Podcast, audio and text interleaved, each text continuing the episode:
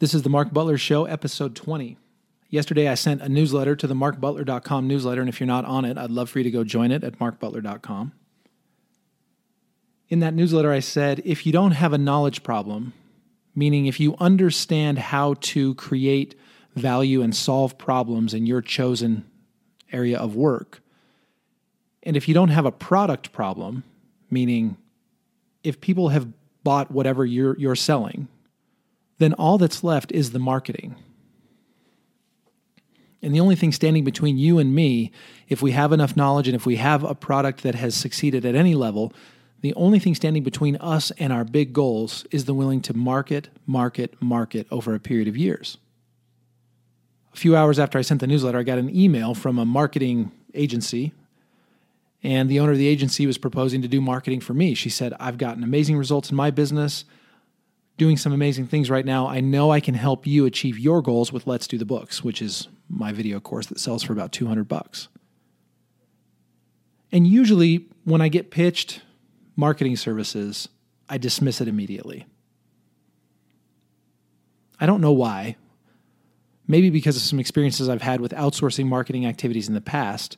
Not that I even blamed the marketing agencies I've worked with in the past, but I'll explain why those experiences didn't really make me excited to outsource marketing activities. But this time I decided, you know what? I need to pause and I need to give this some thought because maybe this person or someone like her could accelerate my goals with Let's Do the Books. So then I had to spend some time thinking about what does it mean to outsource marketing? Marketing is too broad of a term to just say, yes, I'm going to outsource my marketing. And I've heard my clients say it over the years. I, am going to hire some people to help me with my marketing. What does that mean exactly? Let's really dive into that for a second. If we take Let's Do the Books as an example, again, my $200 video course that teaches people how to become their own CFO in their online business or their coaching business or consulting practice. Let's start at the point of sale. They're paying me $197 for a few hours worth of video that will turn them into their own CFO, and solve their financial stress, and, and just allow them to be a happier, more successful business owner. Okay, so they're giving me $200. What's the very last step before they give me the $200? Well, they're on a sales page. What's on the sales page? A headline, some body copy and or a video, and a call to action. Where are they right before they're on the sales page? They're probably in some sort of email nurture sequence, right? They're they've gone through a series of emails that introduce me, introduce my expertise, connect with them at the level of their problem so that they understand that I understand their problem and I know how to fix it. That's what goes on in that email series. Well, what happens in each one of those emails? Well, you've got a subject line, which is a headline, you've got body copy, and you have a call to action. Now, the call to action on the sales page is buy my thing. The call to action in an email is usually go to my sales page. What's the step before the email sequence? Probably an opt in page What's on the opt in page? Well, a headline, a little bit of body copy, or a lot of body copy, depending on how you approach your, your opt in pages, and a call to action in the form of an, a form, you know, an opt in form. What's the step before the opt in page? Well, it's either some sort of content marketing piece, like a guest post on another blog, or a post on my own website, or me on a podcast where they heard me, which is just another form of content. And what happens in each one of those formats? Well, a headline, some body copy, and a call to action. And what if they didn't come through a content marketing piece? What if they came through an advertising campaign like a Facebook campaign? What did they see? Well, they saw a headline of some sort, some body copy or a video, and a call to action. The call to action being go get on my list. At every stage the whole process boils down to headlines, body copy, messages, uh, videos, whatever, and calls to action at every stage. So if I'm outsourcing my marketing, what I'm really outsourcing is either someone to help me figure out what I should write as my headlines, my body, you know, the, the body, the main messages and the calls to action, or I'm hiring someone to do that for me. And then I'm deciding which medium it's going to be. Is it is it a blog post? Is it an advertising campaign? Is it both? Is it a podcast? Is it someone else's podcast? It's just applying this headline body call to action format in any one of 10 different places, 10 different formats or channels, right? That's what I'm doing when I'm out outsourcing my marketing. Well, what does it take to write an effective headline for my particular product? It takes a deep understanding of a few things. It takes a deep understanding of my customer, who they are, what they're facing, where they're frustrated, whether they're price sensitive or not price sensitive, how they're how they're accustomed to being marketed to.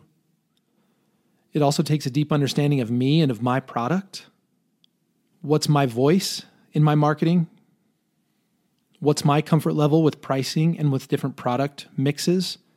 Am I a person who just wants to sell one product for 197 or am I comfortable with the idea of creating a series of front-end products that might cost $7 or $27 or $97 that that allow me to offset the cost of of my advertising so that I have a lot more leads? Am I comfortable with that? Am I not comfortable with that? Am I capable of creating those front end products? Do I have the bandwidth to create those front end products? All of these things come into the conversation around outsourcing my marketing. And it's my experience that if I don't have a lot of those things figured out to some degree, then outsourcing any of them is going to fail. Let me take you back about eight years to when Court, my business partner at the time, and I were building our membership business. And we were succeeding. We had a nice base of members and we were growing.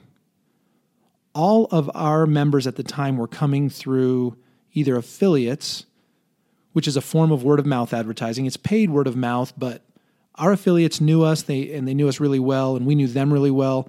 So basically we were just giving some referral commissions to our friends and to our customers we weren't doing big sort of partner deals where we'd go to somebody who didn't know us and say, "Hey, you've got a big list. Will you pitch our stuff?"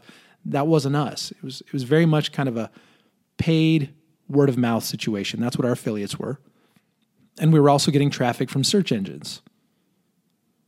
Well, we decided that we wanted to accelerate by hiring an agency to to create and maintain a pay per click campaign, which at the time was Google AdWords, because back then Google AdWords was really the only way you were going to advertise online other than banners and stuff like that. These days, of course, it's all Facebook, but at the time it was AdWords. So we hired this agency to ramp up our marketing by doing a bunch of ad buys for us. We paid them something like $4,500 to set it all up, and then we were paying, I think, $2,000 a month ongoing for the ad management. Well, it was a total flop. And within three or four months, we fired them, which cost us a few thousand dollars to get out of the relationship because we'd signed a contract. And as I look back, I don't blame the agency for a second. I think they were excellent at what they did. They did a great job for other businesses, but we were a terrible client. And the reason we were not a good client is because we had no idea at the time how to effectively test and convert paid traffic. We did not have a sequence of emails that would warm up and then convert a cold prospect that came through a paid advertising campaign. So we knew how to write headlines and body copy and calls to action for people that came from friends, in other words, our affiliates, or who came through search engine optimization but the only reason I can say we were good at dealing with the people who who came through through SEO is because they didn't cost us anything day to day, so we didn't really have to optimize for them. It was really kind of a throwing a bunch of a mud of mud on the wall and seeing what stuck situation because we might only convert one out of a thousand search engine visitors, but because those didn't technically cost us anything, we could afford to be that bad. Well, when you're paying to advertise, you can't afford to be that bad. It very quickly exposes your inability to connect with, to nurture, and convert a relatively cold prospect. So we were a client that at the time were in no position to benefit from the expertise of an outside marketing agency. Contrast that with other businesses that I've seen do really, really well outsourcing their marketing, specifically outsourcing paid advertising campaigns to agencies. These are businesses that have a lot of experience converting a lot of different types of traffic to paid products. These are also businesses that typically tend to have a lot of cash on hand so that they can afford to, to pay the quote unquote tuition that it takes to figure out paid advertising. So they could eat some losses for a while as they figured out their new system. They not only had the cash for it, but they have the stomach for it. In order to outsource any part of your marketing, you have to have some combination of those things the cash to absorb the learning curve, and the stomach to deal with the losses that are inevitable during that learning curve.